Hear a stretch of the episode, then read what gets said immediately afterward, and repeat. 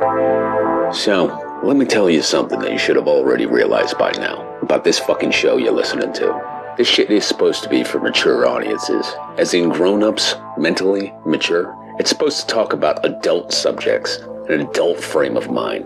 It's not fucking that at all. This is two emotionally regressed, broken half wits pretending to offer insight on movies. All they really offer you is an endless sexual perversion and a laundry list of personal paraphilia issues. You can make your own choices in life, but you have to choose this as entertainment. You know you're better than this. You have to know you are better than listening to Cinema Psyops.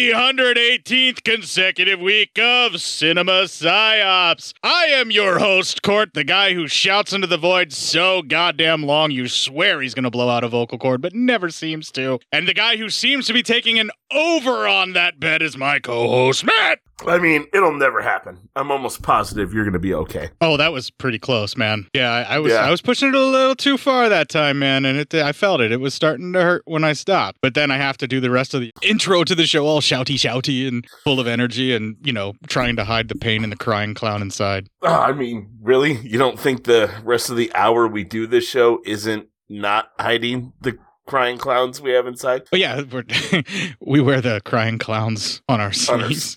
yeah, pretty much. Definitely on our sleeves. yeah. It's real bad.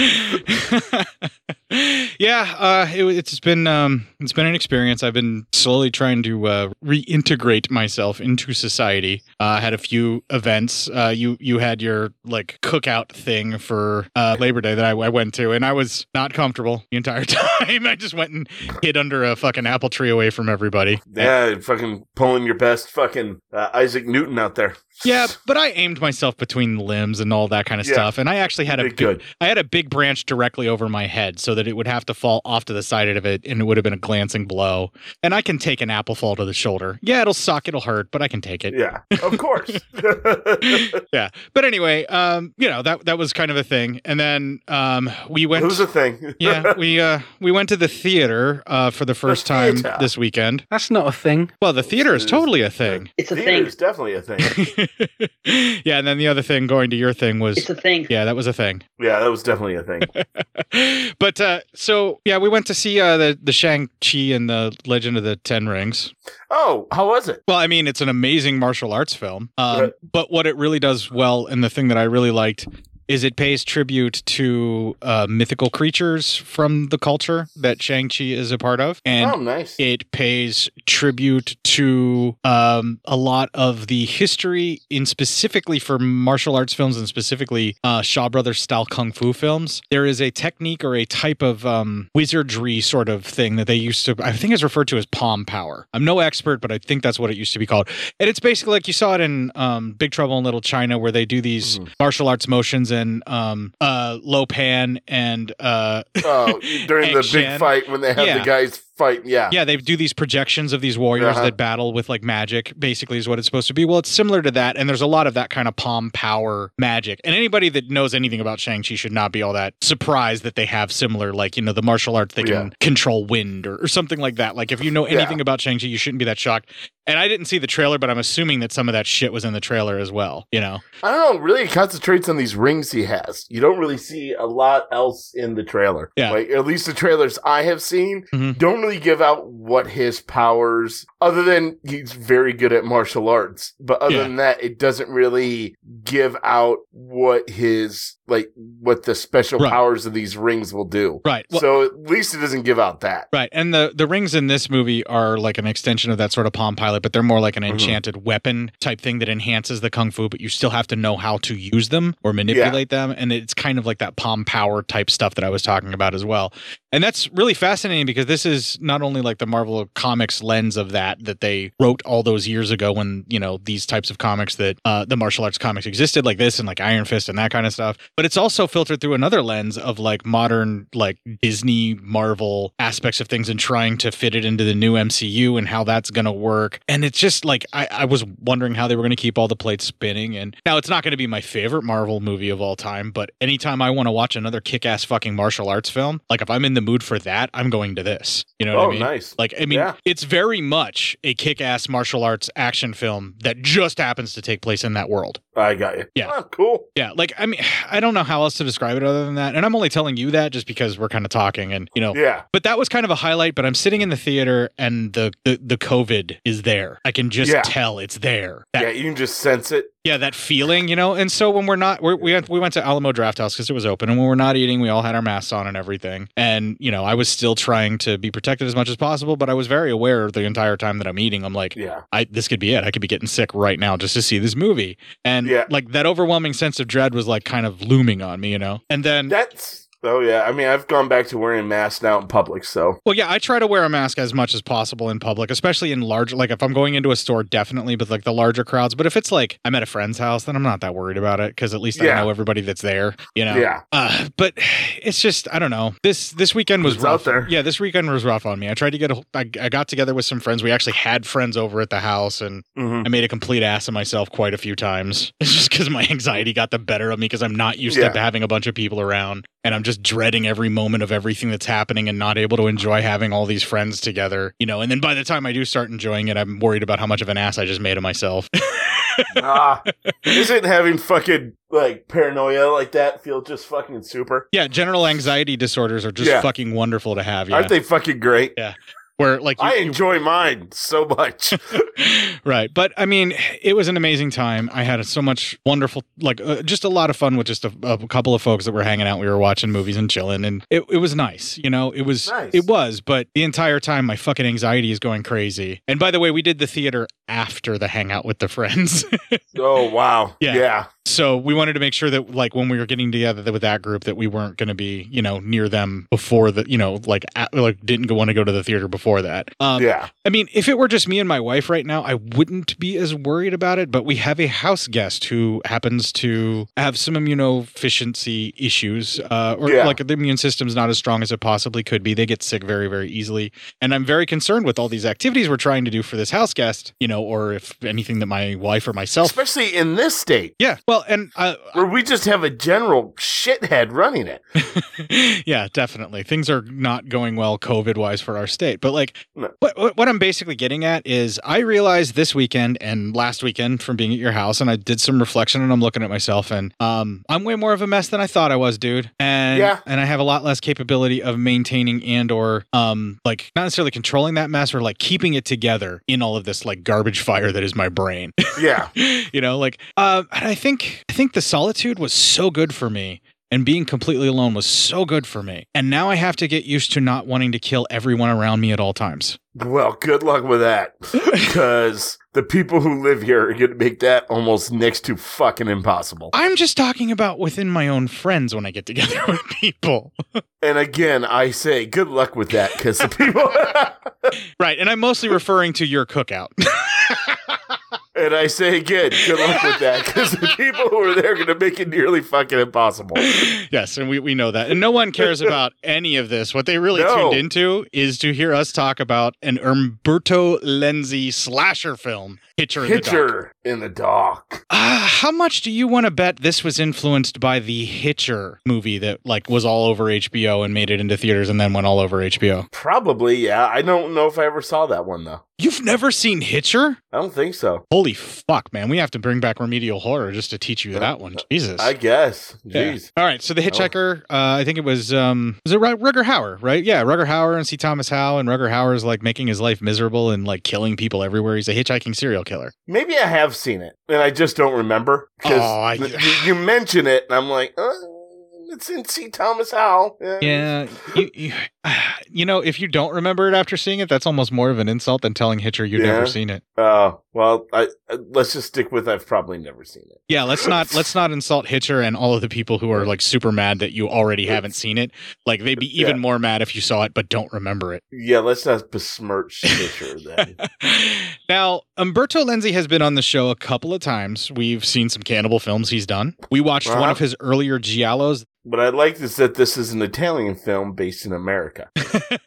well, there's a lot of Italian films made in the 80s ish and then late 80s that were based in America and shot in America. Oh, Yeah. well, I, I was about to say because everything like it, there was no bad dubbing because you could tell these were American actors. Right. Well, they still shoot without sound because that's just Italian production. And the movie I was trying to think of was Eyeball that we did, where the lady was tearing out eyes. You know, the killer was tearing out eyes Oh yeah, yeah, ladies yeah, and yeah, stuff yeah. like that. Um, so we did watch that one, and uh, we did Spasmo with that was his too, Umberto Lenzi, I do believe. I was- Ah, yes, Yeah. Spasmo. Yeah, so we've hit a few of his giallos, and what I found so far is it seems like instead of it being a certain genre that really um, makes him like be happy and really put his throw his back into it with Lenzi, it seems like there's a demarcation point in time where he kind of goes from being a guy who makes some excellent like murder mystery type giallo thrillers and horror films to just like another one of these workman Italian director guys that are turning out things like Hitcher in the Dark, which is a slasher film. Yeah. Now, I am not trying to besmirch Hitcher in the Dark at all. But what I am telling you is I was convinced that Hitcher in the Dark was directed by somebody else the entire time I watched it because I just picked it up, forgot everything I knew about it because this is another one that sat in the box for a while until we covered it. And now mm-hmm. that now that we're covering it and I'm watching it and it wasn't until like I was really paying attention towards the end of this the credits that I realized it was directed by Umberto Lenzi and until then I didn't think it was directed by him at all. It had no earmark hallmarks of the films that I mentioned before, or any of the other horror that I was familiar with, like when he did like the ultra sleazy like cannibal movies that he did, like Make Them Die Slowly Yeah. and stuff. I think is his. I can't really remember off the top of my head, but anyway, uh, it's just it's different. It's like just kind of I don't want to say it's phoned in comparatively, but it's not. You can tell there's not as much love for the craft in this one. I mean, yes, he has much less money, but you know, it's I don't know. I, I just don't know how to describe it. It's like 80s, yeah, Cannibal Ferox, Make Them Die Slowly. Yeah, he did do Yeah. that. Uh, Nightmare City, Eaten Alive. We've covered Eaten Alive and Cannibal Ferox, but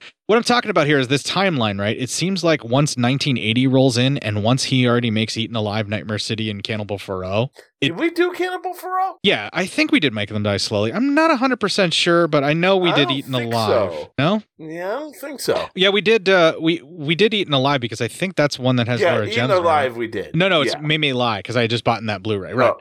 But yeah, Oh, yeah. maybe we haven't done Cannibal Ferox yet. I think I just kind of backed away from the cannibal movies after we hit a couple of them. I think so. Yeah. You know, And and Cannibal Ferox is not my absolute favorite. It's probably one of the more sleazy cannibal films, and that's kind of what we've seen. I mean, we've some of the stuff that we covered that's later, Umberto Lenzi, like House on the Edge of the Park. We did cover Yeah. that one, and that one just got mean spirited and just rough and trying to hurt people's like sense Yeah. of well being. You know, and it's exactly. Yeah. once we got to those areas in that that era and what i'm talking about is like it seems like after 1980 he just started grabbing whatever projects he could turning them out like workman director style still making excellent films for that specific genre but like when he started targeting those specific things he just basically i don't want to say painted by the numbers but like it doesn't have as much inspiration or heart behind it i think and it's weird because as far as slasher films go hitcher in the dark is a perfectly serviceable fine slasher film and for an italian Yeah. slasher film it's even more than what i would expect because the italian slasher films were just ripping off the films that were ripping off their films Yeah. because slashers ripped off giallos and you know the italians started ripping off slashers making their own slashers and then there we go so and then there you go. It's a copy of a copy of a copy. Right, we're talking third generation slasher is basically what Yeah. we're dealing with with some of the now not all of the Italian slasher films don't at me bro for everybody out there that's listening to this but like a lot of them so we're getting to Hitcher in the Dark now and again if I just watched this without knowing anything or any of the credits or anything like that which is very much what I did with the at the start of it because I didn't pay attention to it it was just a name I was familiar with and I never really looked that deep into it you know because I knew it was an Yeah. Italian slasher film well as an Italian slasher film goes it's excellent but for an Umberto Lenzi film I got some issues Really? I'd expect more from Umberto Lenzi, is all I'm saying. Like, and I feel like he kind of phoned it in a little bit. And you can Oh, you, you can talk to me about this as well. And I just wanted to do the context of the other films that we've talked about, you know, Uh-huh. like to kind of, you know, what you can remember of them to give you an idea of what I'm talking about. And I kind of want to frame the discussion about this film around that because as far as slasher films go, we don't have a lot to talk about other than and then he kills her. Yeah. Right. And then you know they get in a car and uh, uh people are now dead. Um. Next, you know. Right. Unfortunately, it's what we get here. Right, right. And that's how slasher films pretty much always work. The couple has sex, the guy goes Yeah. off to wash himself off, and while he's hosing himself off, the girl gets stabbed in the eyes with a pair of shears. Yeah. When right? the guy comes back to try and get some more, now that he's hosed himself off, he rolls the girl over, sees that her eyes are punctured, and gets his fucking throat ripped open or something. Yeah, or he goes to, or, the, or it's flipped the other way, and the lady goes to wash off, and the dude gets, you know, visually wrecked, and then, you know, it's just, it's the same formula. Yeah. Yeah, it's just sometimes you throw a leather strap across the guy's eyes and twist until his head pops open, like in Jason 5, which I'm basically describing Friday the 13th Part 5 pretty kill. much. Yeah. Yeah. That's, that's about it.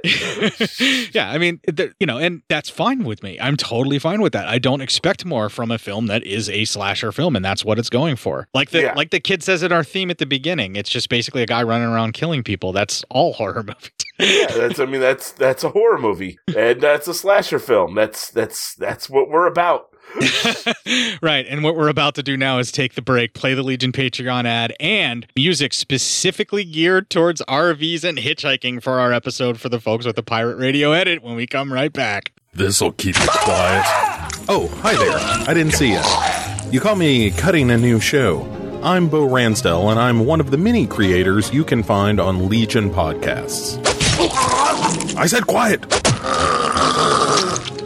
My fellow podcasters and I work hard to bring you the best in horror podcasting, but that comes at a cost. Wouldst thou like to live deliciously? Not that, but also yes. No, what I'm getting at is that there are server costs, costs for good microphones and software for editing, all the things that make our shows, you know, fun to listen to. And you can help. If you're enjoying the shows on legionpodcasts.com or in the Legion Network available on iTunes and Stitcher, just about anywhere you can download a podcast, really, you can help us out and get a little something for your trouble at patreon.com forward slash Legion Podcasts. For just two bucks a month, you get a pair of movie commentaries exclusive to Patreon, and for five dollars, you can also join us for a monthly screening of a movie. All of that available on patreon.com forward slash Legion Podcasts. We appreciate it, and thank you for listening. Now, back to the cutting room.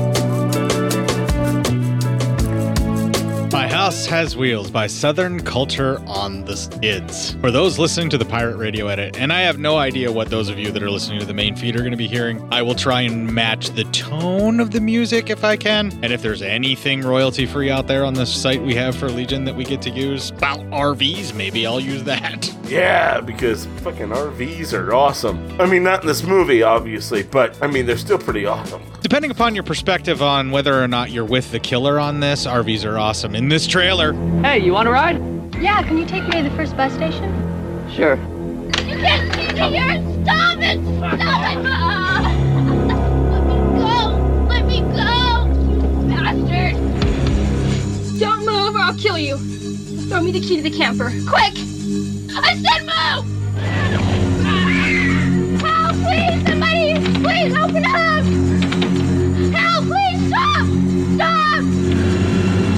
What did he look like? He was about 20, I guess. He had on those mirrored sunglasses. Stop! I'll shoot! Ah! Are you worried about your little friend? Huh? Why are you torturing him? He had nothing to do with this. Oh, that's it, isn't it, you little whore? You're afraid he won't be able to fuck you again, right? Leave her alone! You little pig! Let me show you what happens to a bastard like him. No, please don't. Kiss.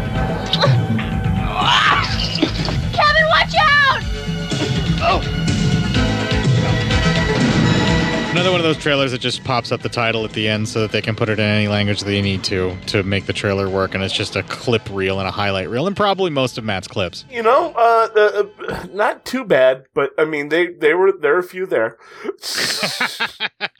All right, so Hitcher in the Dark, uh, 1989. Yeah. Weird. And there's some stuff in this film that really made me think it was made in the 90s, like late 90s. Oh, really? Yeah, we'll You know, we'll talk about it when we could- get there. Probably kind of see it in some of the sunglasses. That's for damn sure. Yeah, I, I'm Um, I'm talking about specific jewelry worn upon a body. Yeah. Oh, well, um, well, we start out Hitcher in the Dark. First 20 minutes, dude picks a lady up in her RV. They kind of had a, a terse moment where she's like, you know, hey, um, she said something fairly innocent and he gets all pissy about it, being like, what do you think I am? Some sort of asshole or something like that. And I'm like, oh, well, well, here you go. This is that guy right there.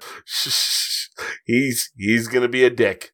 Yeah, So- he took everything she said like seriously, like really Yeah. to heart, and like got really pissed really fast. And it was a bunch of fucking red flags where that girl should have been like, "Stop and let me out." Yeah, right. It's uh this one's uh kind of to bother me a little bit. And then we see the RV, it's nighttime, and outside the RV we hear a scream and uh we see he has killed her and she is dead and she is half naked. She's just in her uh, uh, panties. Well, her Uh, her boobs are out. She's in a pair of Yeah. panties. Her legs are spread in such a way, and the underwear on this particular Blu-ray, you can kind of see through all the way to the gateway to heaven, if you know what I mean. And I think you do. Um, yeah, but, but it's still a dead body. So uh, Right, but I just want to point out that this body is posed in such an erotic way that if you would be disposed to be with those that are deceased, you would find this quite an erotic sequence, which I did. well, all right then. Um, All I'm saying So- was, dead or not, she looked fucking hot, and thank you, movie. All right. Well, he dumps her body in the swamp, letting the gators eat her.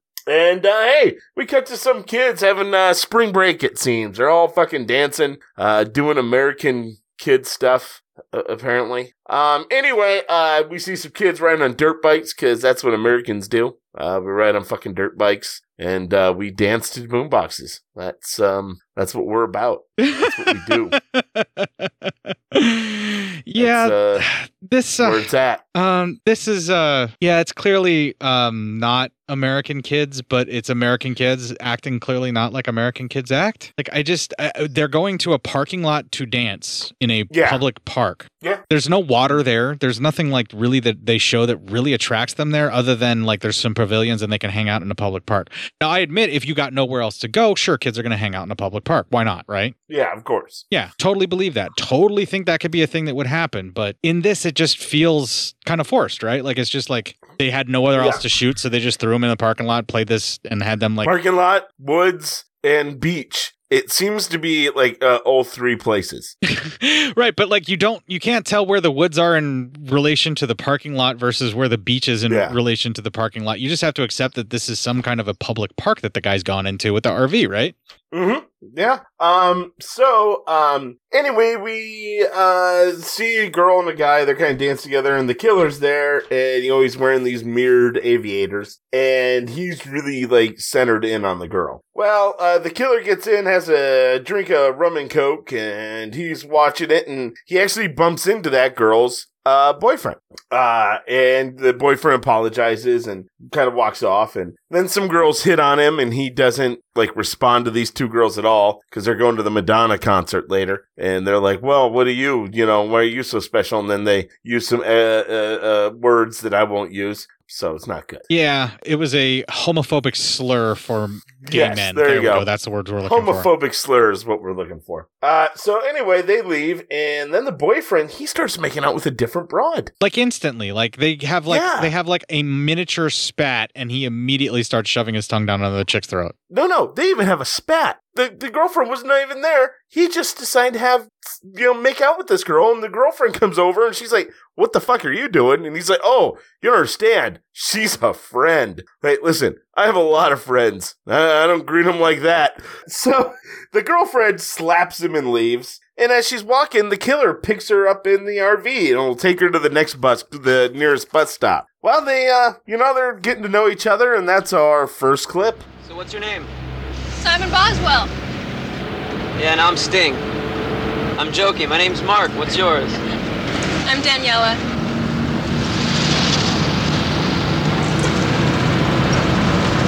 She's Daniela too. Danietska, that is. You look like her, you know? Is she your girlfriend? Are you nuts? Why, how old is she? She's 39. But she doesn't look it, does she? Not at all. Danietska, it's a strange name. It's Russian. She lives in Moscow. So, who is she? A ballerina, a spy, what? Stop it! Something wrong? I don't like it when people say bad things about her. I love her. Do you understand? I'm sorry, I didn't mean it. You don't have to get mad. Hey, listen, thanks for the Wait! ride. Why do you want to get out here? The bus station's still miles away. Go of me, I want to walk, okay? Just pretend everything's normal, okay? He's looking for me. He sees me with another guy, he's gonna make a big scene. I guess you saved yourself. Quick reflexes. I thought you were the jealous one. I am, I guess. If you only knew. Come on. Let's have a drink. Have a glass of Coke. Well, she drinks that Coke uh, after, you know, he had his little mini spaz out, which another red flag. Ladies, if a guy freaks out like that, get the fuck out of that car. Don't drink anything anybody hands you upon first meeting them, especially if it's too. already in a glass. Yeah, yeah, yeah, yeah. And and fellas, maybe stop being fucking creepy and get fucking put your mommy issues to fucking bed already, will you? Uh, we don't know that this is his mommy though, so uh, spoiler, spoilers. Um, Uh, well, let's let's back it up a little bit here, Matt. While you're uh, insulting the psychopath in the film, right? good. Yeah. Okay. Okay. You know, be hateful for this fucking murderer, but he's a human being who has serious issues that drove him to this. True, but he does things in this movie that make me hate him. So That's fair. Sorry. You can hate the man for the actions that he did that made him a monster, but you also have to understand that monsters are not just automatically born. It's not always nature, it's nurture too. And I never said he that there wasn't events that caused him to be like that. But eventually you lose sympathies when you do things to innocent people. But if he were to get caught and then were to be begin the process of being punished for his crimes and then were to seek help, you also have to give them a certain amount of forgiveness so long as they are actually starting to atone for the things that they've done. I mean, yes, Now that I agree. Uh, yes, but yes, it's okay to hate the actions, but to automatically condemn the person for the eternity of their life without at least some possibility of giving them rehabilitation, sure. Now, having said that, at a certain point, also you can just kill them. Yeah. I'm just saying his white privilege is fucking deep and he doesn't use it to, you know, get better. You're just upset that a psychopathic killing monster has an RV that kicks so much ass and a leisure lifestyle that you wish you could have. Yeah, but I mean, what do you want from me?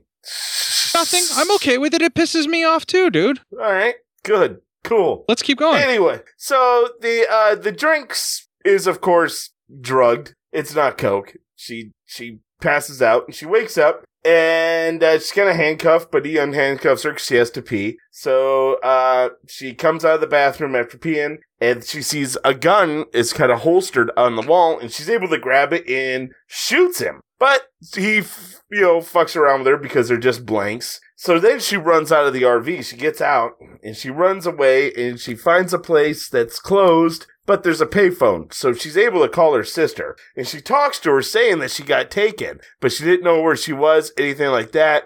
But, you know, this is where, you know, this is what's happening, all this. And then he's, you know, ends the call for on her. And that's the final of that first 20 minutes. An interesting setup, right? Like, yeah, I assumed that they had an argument and he took off without her and she had to walk to that park. Yeah. Because I thought they were already fighting and that's why he started making out. But you you're saying that what you saw in the film in that moment was what I what I saw is he just started making out with the chick, and She just like, happened uh, upon him. She just walked in, and she was like, "What the fuck was that about?" Well, then how And did- he's like, "Oh, but she's my friend," and I'm like, "Well, huh, all right." Um, and how did they destab- establish that they were a couple other than her walking up and screaming at him for making They- out with another girl? they during the dancing were made uh kind of kissing and shit like that. You could tell, you kind of infer that uh, they were uh, a couple. Because she was grinding on him and all that other stuff. Yeah, yeah. I- think you were supposed to be able to infer it. Or maybe she was just throwing herself at that guy, and maybe she is a girl of looser morals that just happens to enjoy letting and enjoy her body. That could be, but then you find out they are dating. So I think it's supposed to infer. Right, but at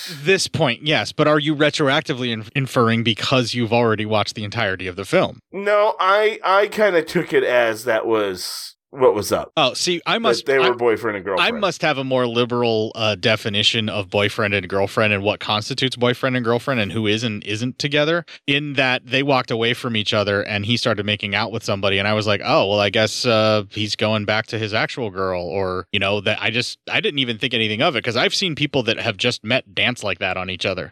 and so have I. And but I guess I inferred it as they were boyfriend and girlfriend. You were you were applying the normal uh, American sensibilities to how couples work to a film that was made in Italy and makes things relatively unclear. Possibly, but I was right. So obviously that's what they were trying to infer. Okay, that's fair. And I like how we're logistically really kind of arguing about whether or not our interpretation may or may not have been correct in context of the movie and the minutia that it has produced. Because I've got literally Yeah. nothing else to really talk about this first 20 minutes. So let's move on. All right then. Fucking A. Uh, Whatever it takes. So, uh, next 20 minutes, the boyfriend actually stops and talks to that sister. That's our next clip. Who would have kidnapped her? And why?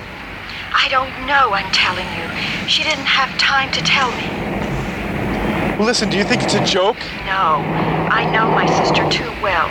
She was terrified. She said something about a lunatic. Did you call the police? Yes, but they didn't believe me. They said hundreds of girls disappear every week after fighting with their boyfriends. Ah, idiots! I'm scared, Kevin. You have to find her before something happens to her.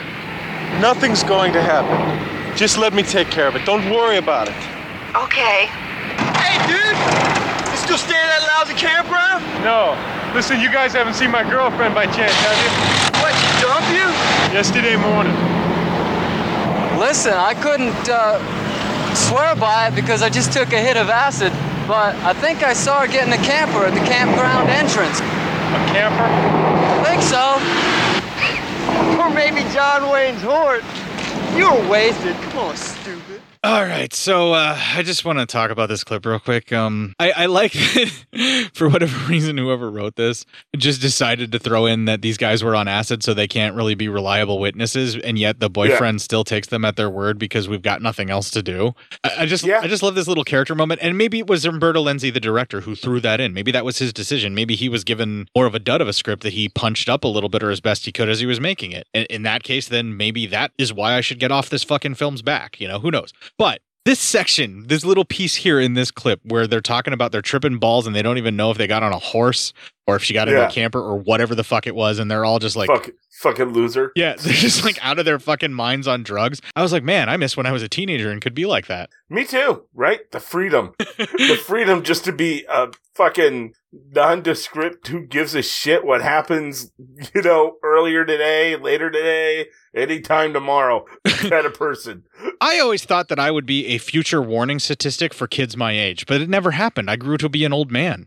Yeah, same. I don't I don't know if I ever thought it'd be a warning. I could still be a warning for some people, but uh, Well, I- you're I you've you've morphed into a cautionary tale in your old age. Yeah, I really, I kind of have. Uh, the, when people say, "Hey, I thought the good times were going to last forever," quite frankly, I never thought I'd live this long. So, uh, yay for me. but too bad for the people who have to take care of me later on in life. Uh, it's not going to be pretty, but you know what the fuck. So, anyway, uh, then we cut back to Mark, the murderer, and Danielle. Uh, they are, um, they're talking, and uh, he's trying to get her to eat. He's like, "You, you need to eat." And she actually picks up a fork he provided and stabs him in the shoulder. Um, and as he's trying to get her under control, cops show up because they're parked and they're kind of like, you know, checking everything out. So Mark, you know, reties her up and then has her, uh, he drugs her again. And it's like, you know, don't make any, you know, sounds or anything. And, you know, you're like, fuck you, Mark. Uh, so anyway, like, go to hell, Mark. Um, uh, you know, no one, no one will ever love you. And, uh, yeah, I'm, I'm, I'm in that mode with this asshole. So anyway, he goes out there with the cops and they just, you know, get his license and they're like, uh, you know, you really shouldn't be parked on the beach like this. But then they find out he's the son of a hotel, you know, uh, owner, uh, like, uh, he owns a series of hotels. They find out that he's a Trump back in 1989 when that meant something good. Yeah, exactly. Possibly, but Um, not really, as in they had money and could buy their way out of shit. Yeah, yeah, pretty much. Uh, you're you're you're exactly right. So the cops then they oh find something in the back, and Mark gets nervous because what if you know they saw through a window, but it's just a broken taillight. They'll get it fixed, and you know everything's gonna be a okay for this white guy. Uh, you know no no problems here. Uh, uh, all right, so a lot of this movie is Mark narrowly missing the margin and them trying to build tension, but that requires you to want Mark to kind of get away with it. So what what you're really doing here is the tension is will the woman from Melrose Place get rescued before she gets murdered by this guy? Right. That's what we're uh-huh. watching for, and that is the tension that we're trying to build. Will Josie Bissett make it? Will Daniela make it? You know, that's what we're looking for. You know. Yeah, she was at Melrose Place. Yeah, she was one of the main characters. She was in like the bulk of the fucking show. Really? Yeah. Oh, wow. so, uh, so he drives out into the forest, uh, and apparently that's where he's gonna be staying for right now. and uh, no one kind of knows what's happening. And all of a sudden, he starts cutting her hair. Cutting her hair short. You get a sense that uh, the woman in this picture that he kept showing really must mean something. So Okay, you let it go already, but can I just say right off the bat, the minute I saw the photo and he was talking about her age and all of that stuff to the other lady, Yeah. it was obvious he's talking about his fucking mom. He's obsessed with his Yeah. mom, and that he picked the girl so that he could compare her closely with the photo to decide whether or not he wanted to transform her into mom. The first one wasn't close enough, and the first one didn't cooperate enough or get drugged fast enough, so they died faster and more Yeah. painfully. Daniela happens to be the lady from Melrose Place here. She got drugged easier, so he's just going to transform her against her will. He's just skipping a step. I think he's learning how to be a more efficient killer to maximize his entertainment value with each of his kills. Yes. And or or it even could be that Danielle looks because of also the same name.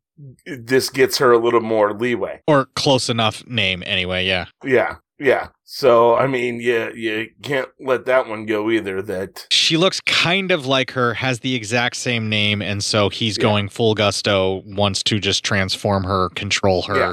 And he, what he's trying to do is with these these ladies in the RVs, he's trying to program them and like Yeah. like basically break them down and destroy their their will and basically kidnap them and keep them. And because no one will ever want to be someone else to survive and will always want to escape, it's a, it's a doomed mission. So that's where the insanity Yeah. really comes in because he's always going to do this over and over again. It seems like he's fucking aware that he's deluding himself too. I think so. Yeah, And I, I think he's just like he knows that doing this over and over again makes him feel better, so that's why he keeps doing it. And I think he actually likes the killing part more of it anyway. I think he just does this other thing because he's deluding himself, thinking that he won't have to be violent, he won't have to be like yeah. th- cruel. this one will they- be different. She'll, she'll always stay with me and won't make me angry, but they're always going to make him angry. right, As, exactly. as you see in this uh, later on this movie, Right. they don't have to actually do anything for him to get angry. Right, exactly. And as far as that goes, like some of the psychology that's wrapped up in this film, I mean, it's for 1989 is very solid. You know, Yeah, the stuff it's, that uh, pretty good. the stuff that they're doing here. And it's kind of at this point when he starts cutting her hair and transforming her into his mom that I'm like, holy fuck, this is psycho in an RV instead of on a hotel. Yeah,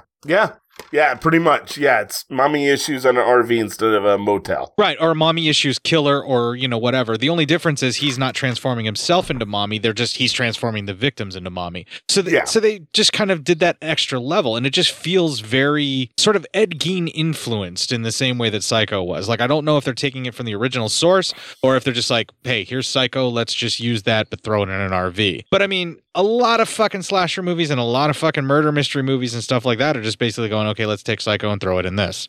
Pretty much. You know, Yeah. there's, I mean, it's fucking Hitchcock. There's nothing wrong with that. I'm just saying that's kind of what we're doing with Hitcher in the Dark here is what it feels like at this point. True. And then, uh, so anyway, um, we cut back to the boyfriend. He's watching jet skis, and then he sees an RV camper. But uh, t- as he watches, a family comes out. Not not so much anybody else. So he knows. Okay, I guess this one's not. You know who I'm looking for. Now we cut back to Mike, and he's drying Danielle's hair. Her new haircut looks just like the lady in the pic. Did Then it we look like he to- dyed it a little bit too in that shot? Because it's, it gets lighter as the movie goes on again, but like it looked darker, like he dyed it for that particular shot where he's drying it. Yeah, I could see that. I think he got darker because she definitely had much more blonde hair. So, um, yeah. Uh, so anyway, he is, uh, he's drying it. Then we cut to the boyfriend's following an RV, actually.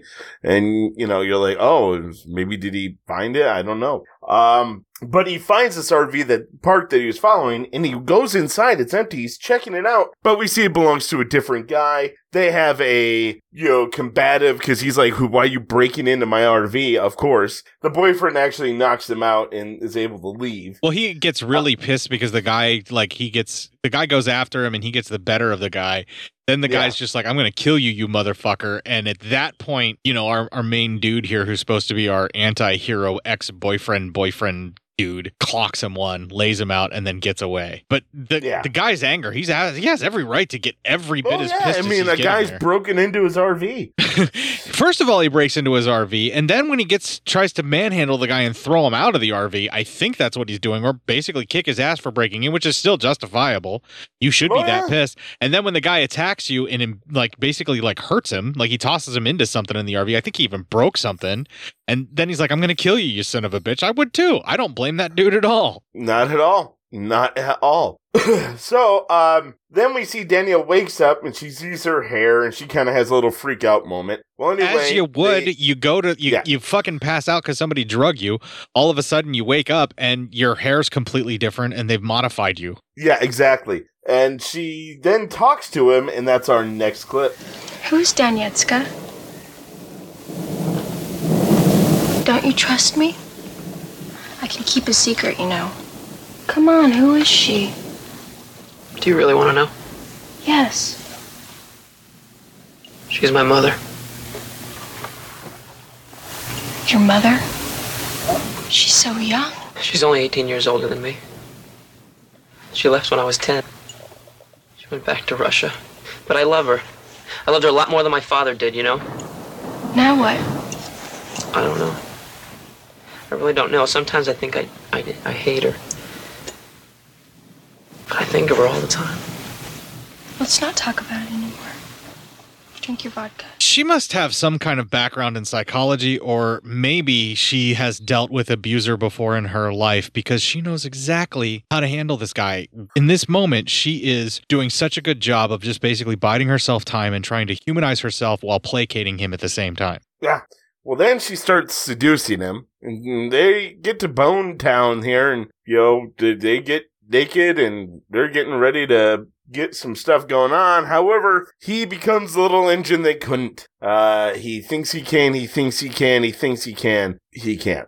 So, Uh, we need to talk about this sequence as well. Um, Yes. This ordinarily would be a sequence where, you know, the, the love making, you would be like, oh, thank you, movie. But in this case, she's doing this because she's trying to basically keep herself alive. yeah, this is not a thank you movie because, yeah, it's just not. Yeah, this this is her placating him uh, essentially, but this is not. She finds out very quickly when uh, he's the little engine that couldn't, as Matt said, that trying to offer yourself sexually to a psychopath who may be impotent is probably not the way that you are going to keep yourself healthy and safe. Yeah. So, uh, she pretty much tries to console him, like, hey, it's not your fault. This happens, all that kind of stuff. And he still blames her for it since it's all her fart and st- fault and starts hitting her uh, in the face in a really disgusting scene that actually, quite frankly, throughout a lot of the things we've seen in our years of doing this, really bothered me. Like, a lot. Yeah, the way he's Like, fucking. this- yeah, he, both the actress uh, and the actor in the sequence Yeah. Are really selling it. I don't think he's really hitting her, you know, for real. Yeah, I don't obviously. think he is either, but he does a good job of making it look like he is. And I'm like, well, God damn, you know what? We need to actually. I hate this character so bad. Good job on this actor, man. Just saying. Yeah, yeah. The guy who plays Mark, um, Joe, um, Blog, Below, whatever, Joe Blog, Yeah. uh, guy who plays Mark, uh, and uh, Josie Bissett who plays Daniela. Uh, in this sequence, we need to talk also about Josie Bissett's way that she is selling her pain and actually like you know how she's like trying to like mask it so he can't get the better of her too. At the same time, like he's clearly hurting Yeah. her, but like she'll wince and she'll make a little bit of a noise, but she'll snap to again where she won't look at him and look like in fear. You know. Yeah, Like- she doesn't want to give him the the satisfaction of any of this. So Right, and it's it's a really important character moment to kind of discuss, and I think she did an excellent job in this scene while while doing that. I feel like she really kind of portrays that strength because like ev- with every hit, but also I mean he really does start beating on her, and it becomes extremely uncomfortable because like because she's being defiant towards him, he just fucking won't stop. yeah, it is just fucking horrific. Yeah, it gets really fucking brutal, and it started having flashbacks of House on the Edge of the Park, and it's it's about this moment that I realized, holy fuck, this is Umberto Lenzi film. Then I'm like, oh god damn it, that's what I started Yeah. dreading. Was like,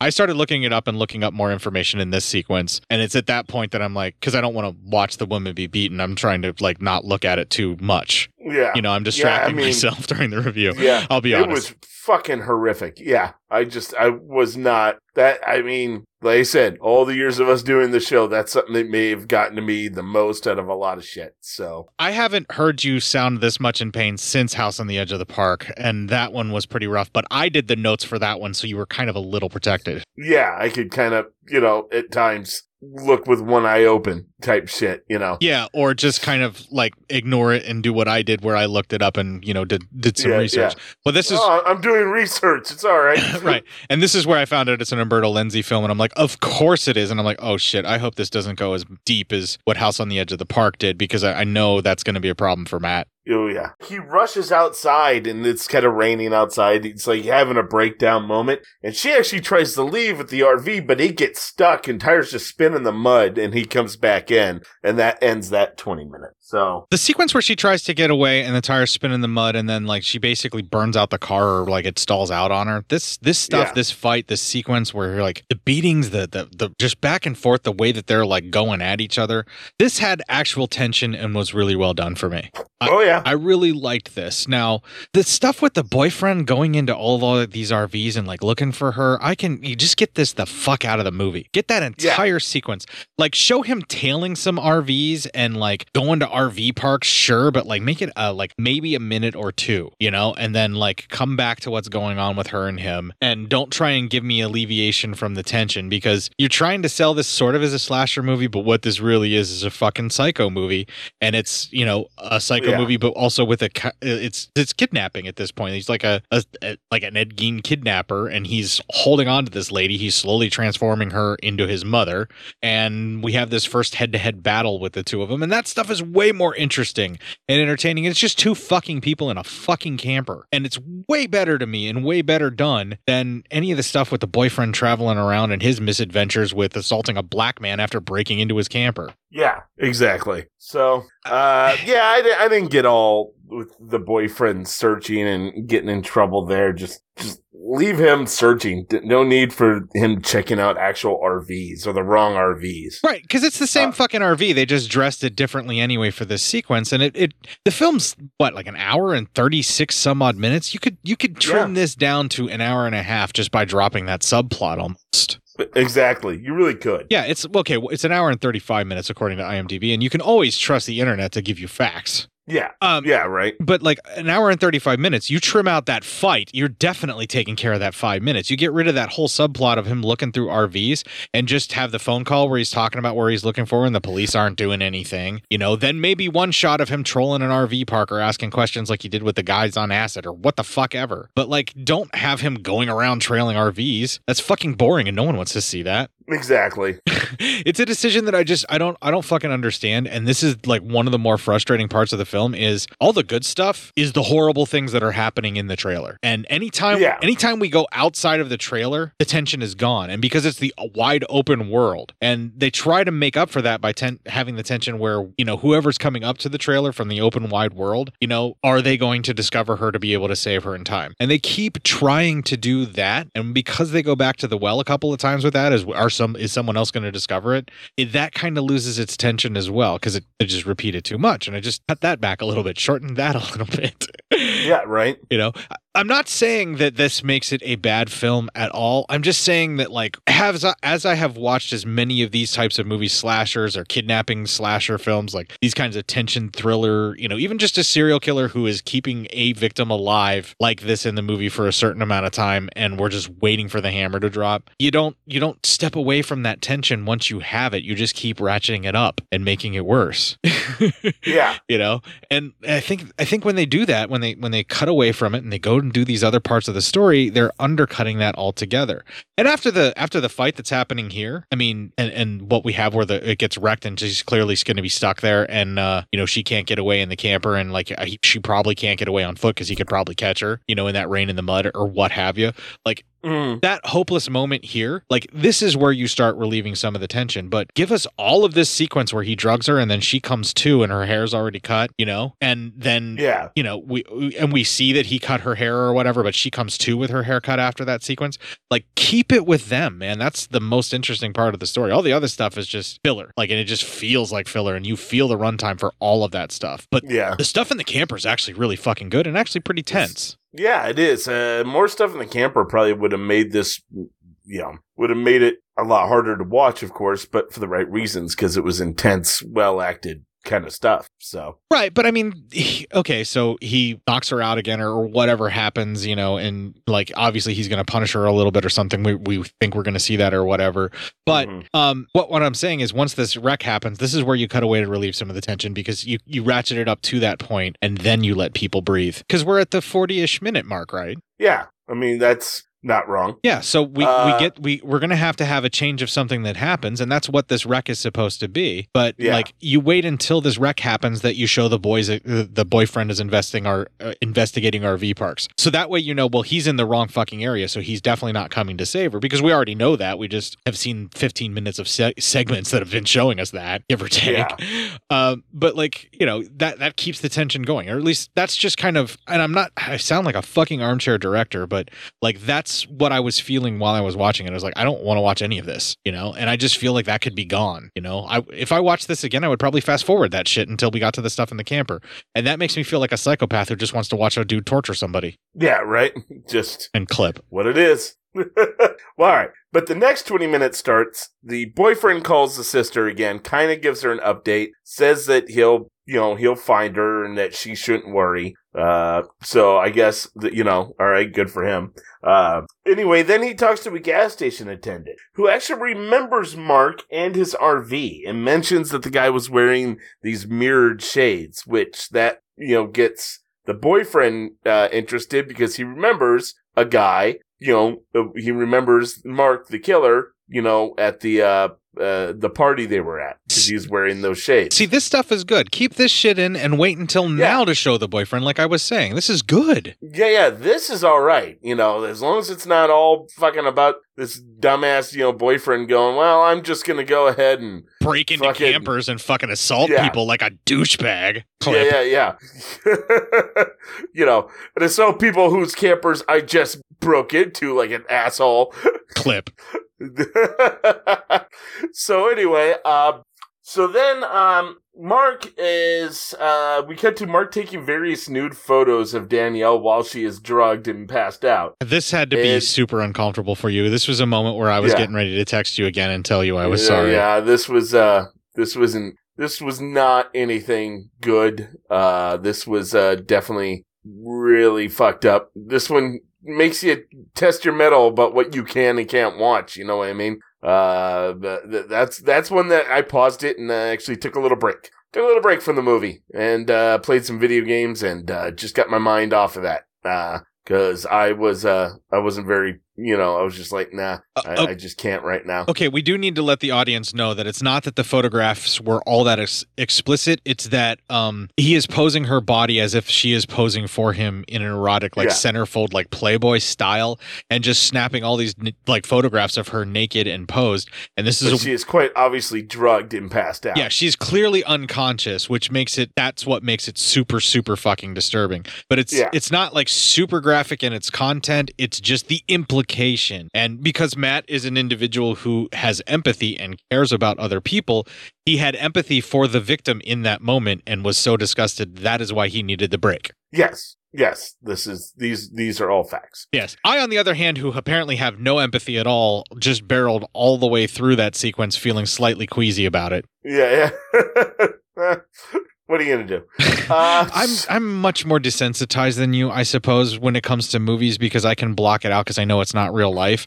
Whereas Yeah. you you still have that suspension of disbelief for a lot of things where you forget that this is not a real like event that you were Well, witnessing. it's not, and, and- and, you know, and I have to admit, it's not that. I, I realize this is all fake, and you know, it's a goddamn movie. But I also know people go through this in the real fucking world, and you know, people have had this done to them in the real world, and then you think to yourself, "Holy fuck, you know, why does this have to happen? This is such a Uh, violation, and no one should ever have to go through this. And yes, it is absolutely fucking horrific. Absolutely, yes. But I don't think about that while I'm watching the movie. I just think, my God, this poor girl, what a horrible thing to happen to this character. Yeah, right. I try not to worry about all that other stuff, even though my anxiety wants me to think about it too. I totally feel you, man. But for some Yeah. reason, when that's why I love movies as much as I do, because for some reason, when it comes to movies, I'm only focusing on the characters and I don't worry about other things.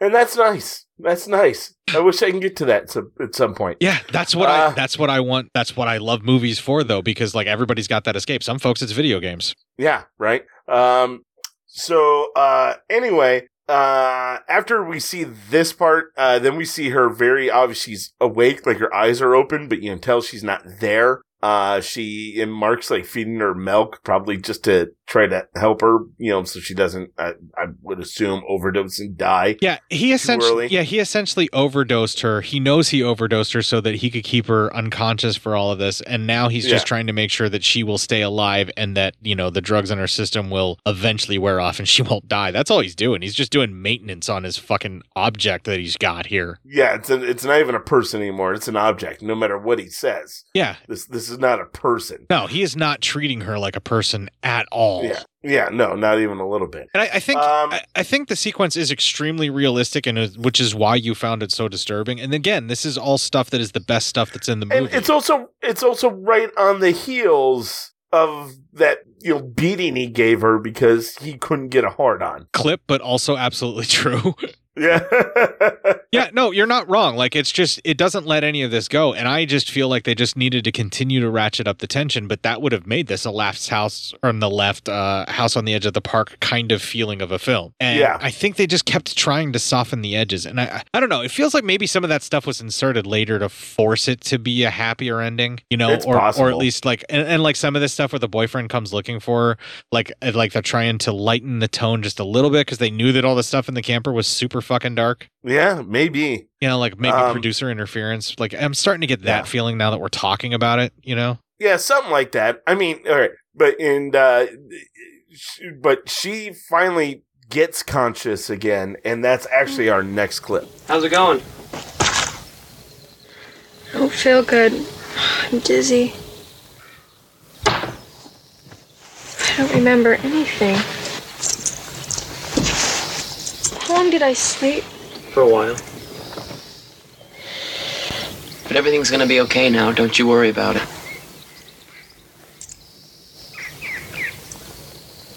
Are you mad at me? No.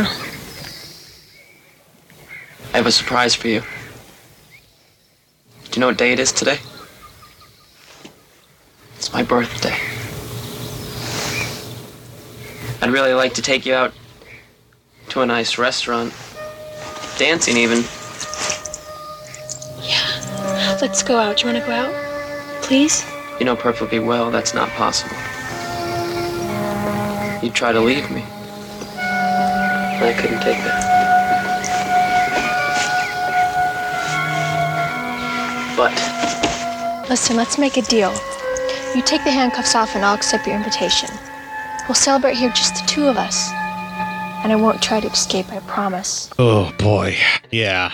Ugh. Ugh. Anybody who's ever seen any of these kinds of like, you know, kidnapped victim trying to beg for their life or any of that kind of stuff in a film before, you you know where this is headed. You know what's about to happen and Yeah. after everything that we've just seen, we all know this is not going to get any better. And Exactly. and that's the part where him placating her like this and making her think like everything's going to be okay. We know this trick. Like, you know, Yeah. if you haven't seen something like that before, I- feel like maybe you would be just as surprised as her when this happens because you think maybe he is happy now. Maybe. But you, you pretty much know you're watching a horror movie and that's not going to be the case. Yeah, right.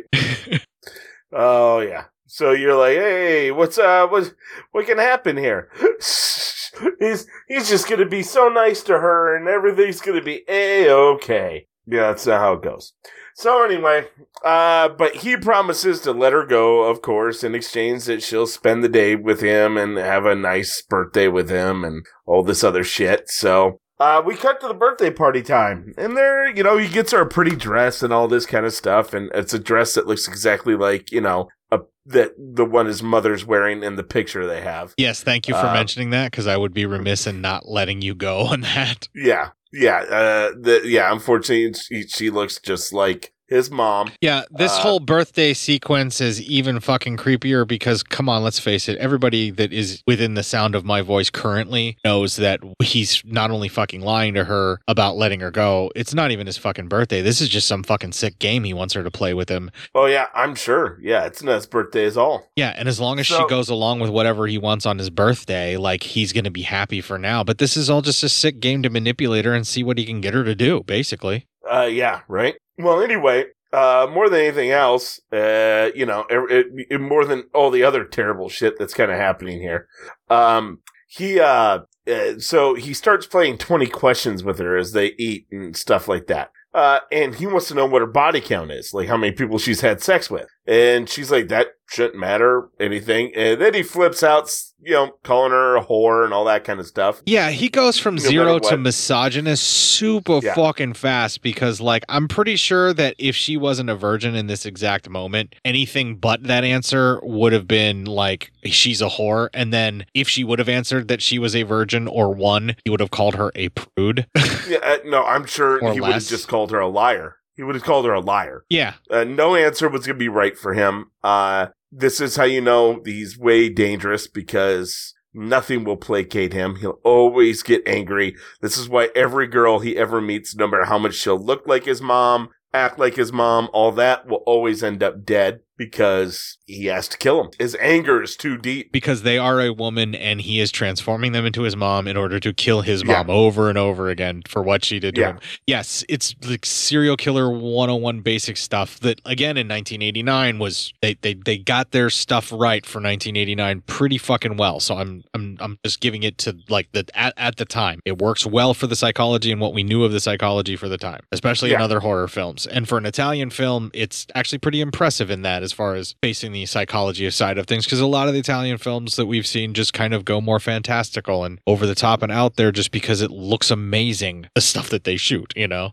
Yeah, But right. but this film is extremely grounded, and I find that very surprising for not only an Italian made film, but for an Umberto Lenzi film, because he also tends to go in more of an excess direction. But then when he does these kinds of films, he does have a bit more reserve and pullback. And again, I just feel like he wanted to make it something that was a lot nastier than what we ended up with here. And it feels like all the stuff that I was complaining about, the more that I think about it and the more that we see that kind of stuff, feels like that was shoved in later to make us feel better. I think the boyfriend was always going to investigate, but I think some of the like the sequence where the boyfriend gets into a fight, like I feel like that got forced to be put in later to try and pep up the film right. and that kind of stuff, or when he's following the other RVs and things like to stretch out the time and then also to lighten the mood or to give us moments of respite between all of this horrific psychotic shit. Like what I'm trying to do for the rest of the audience by all of these weird little fucking rants. Yeah, I gotcha.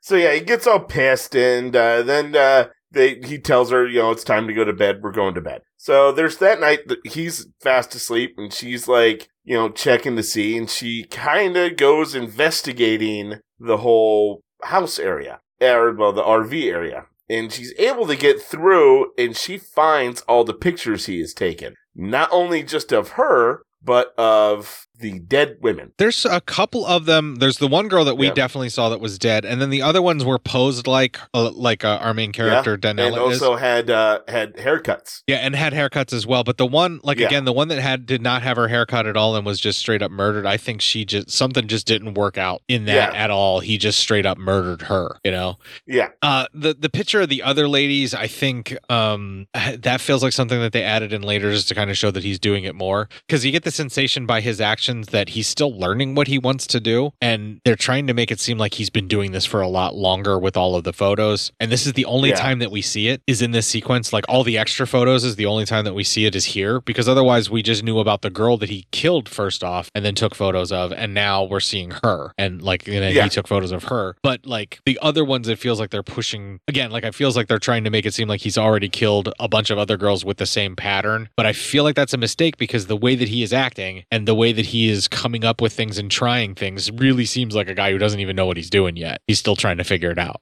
That's true. Unless I- unless this is supposed to be another game where he's tricking her into thinking like at first that maybe he doesn't know what he's doing, you know, and that she has a chance and then maybe here he's obviously let her see this stuff. Let's just Yeah. let's let's just be frank. All the shit that is happening, he is in control of it when it's in the camper. Let's face it. Like that's that's I think so, yeah. I think it's more than obvious at this point. So the fact that she can get up and roam around while he's a fucking asleep, that's very much because he intended it that way. And the reason she found the photograph so easily is because he left them so that she could find them intentionally. Like that's all obvious. And like I thought that while I'm watching this, but that doesn't make it any less tense and it doesn't make me enjoy it any less. I just know that that's what's happening and as a matter of fact, that makes me feel a little queasier at the moment and makes me more worried for her because I'm like, you think you're getting one up on him. You think you're going to get out of here. You think he didn't want you to do this anyway for his fun, you know? Like, Yeah. this is all part of his fucking game. And I can appreciate the filmmaking aspect of that where they're doing this and continue to ratchet up the tension like this and just like let it unfold to where he seems like he's more of a mastermind. And like, you know, maybe at this point we really have to realize as an audience, maybe he has been doing it this long, you know?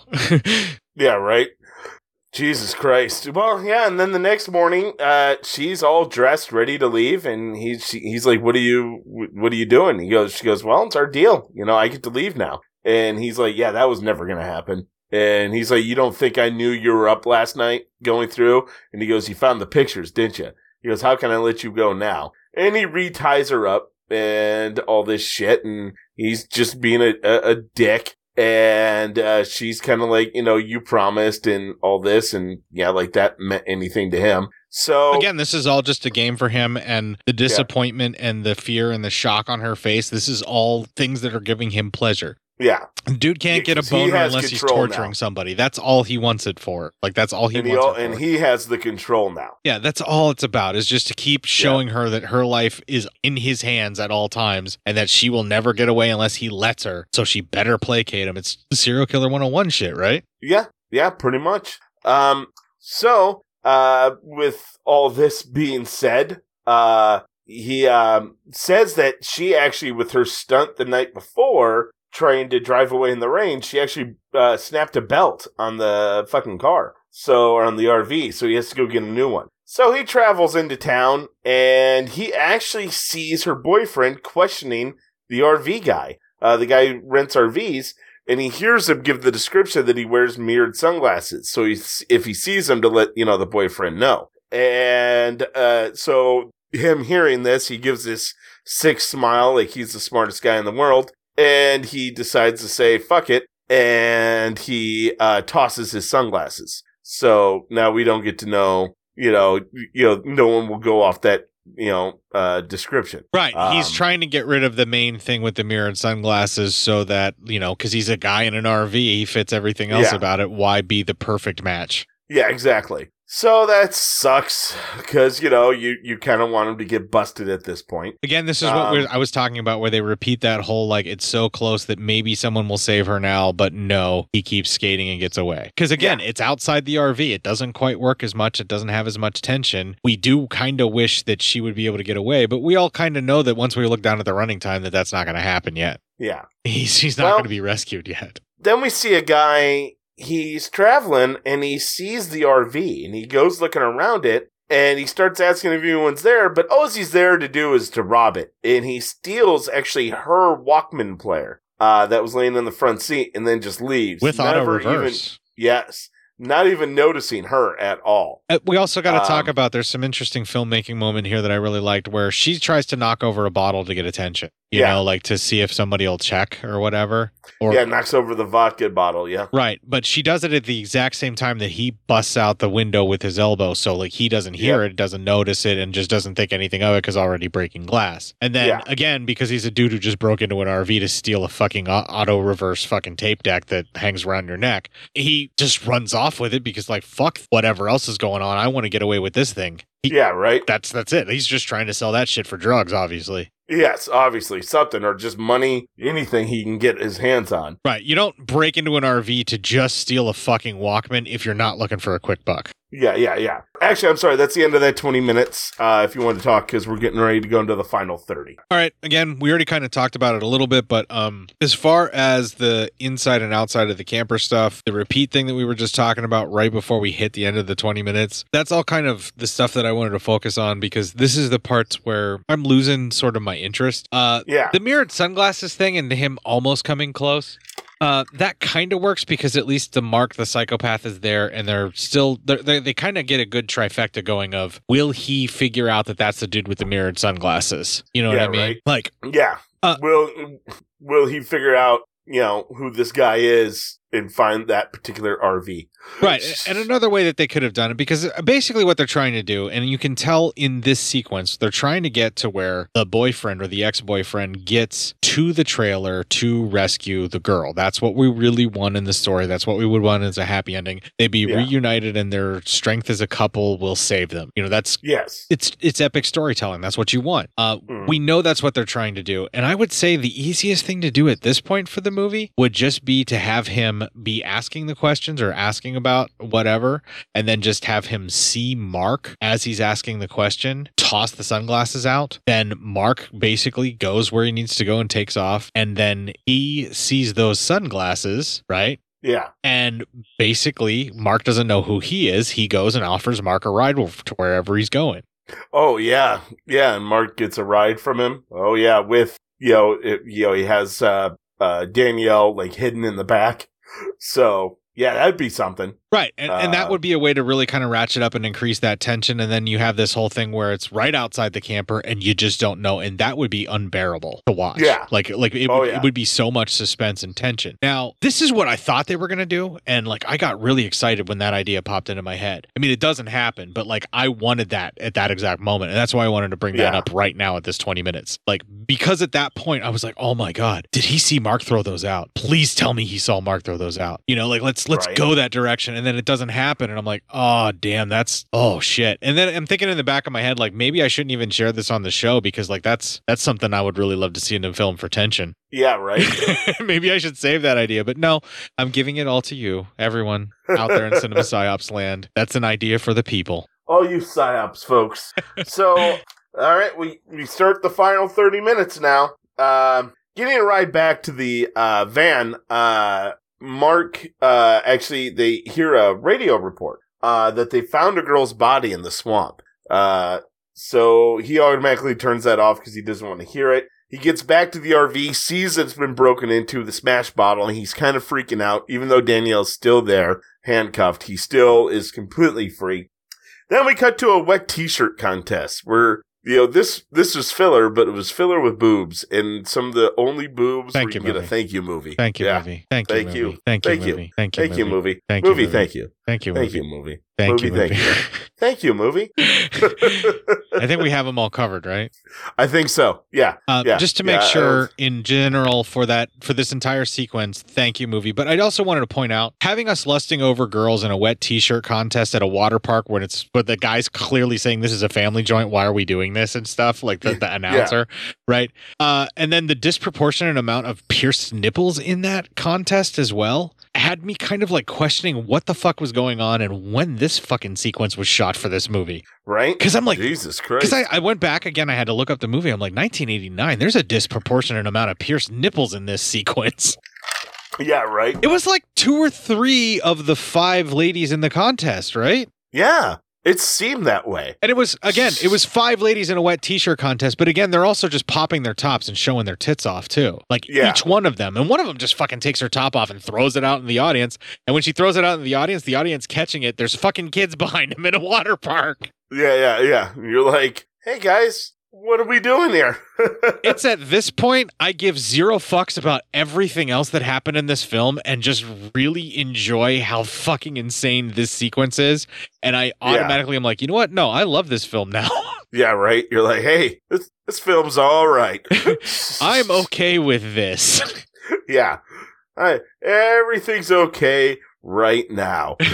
but realistically speaking, in a movie that is like a psychosexual drama and serial killers, the objectification of women that happens in this sequence is a bit uncomfortable. And I think they were trying to do that in such a way as to make you question your own lust on women while watching it. yeah, qu- quite possibly that is that might be correct. May- Yeah. Maybe I'm giving them too much credit in that, but I also want to just give them this and say that that's the case. That that's why they put this sequence in, not because they needed to up the tit quotient. Yeah, I I could see that. Yeah.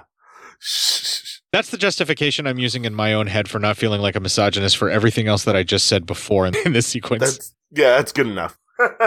um, well, anyways, the boyfriend's kind of walking around there. He sees the dude trying to sell that Walkman. Well, he gives him money to tell him where he got it. So, uh, the guy leads him right to the RV. He gets the boyfriend gets in there, frees Danielle, and then when they're running out, Mark's there, and he actually gets the drop on Mark and beats him up. And now you're starting to think, hey, maybe, maybe this is going to be all okay now. I mean, they kind of got you freaked out here because you know they got it, but Those of us who know the runtime at this exact moment and realize that we still have about 16 to 20 minutes left, yeah, uh, we know that nothing good is going to happen from this confrontation, no matter how much Mark's getting his ass kicked right now. Yeah, exactly. That uh that is that is true.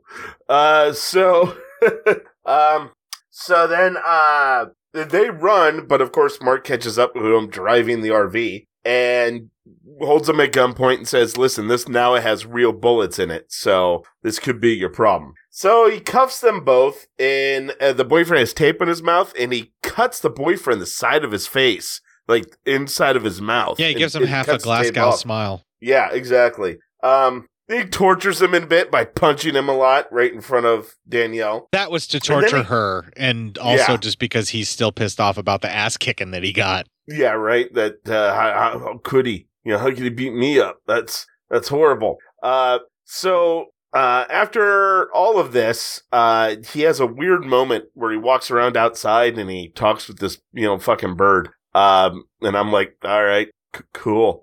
So anyway, Uh, yeah, it does not need to be there. It's not really. I didn't like it either, and I think that they're just trying to establish just how much more delusional he is. Yeah. because like they almost try to make it seem like the bird's actually answering him. We just can't hear it. Yeah, exactly. So anyway, he uh goes back in uh after having his weird mom- moment with the bird. Uh like a lot of these weird moments probably could be done, right? I mean, we we don't probably really need them. No, I agree with you. I don't think we needed that sequence with the bird like at all. That was not worth it. Yeah.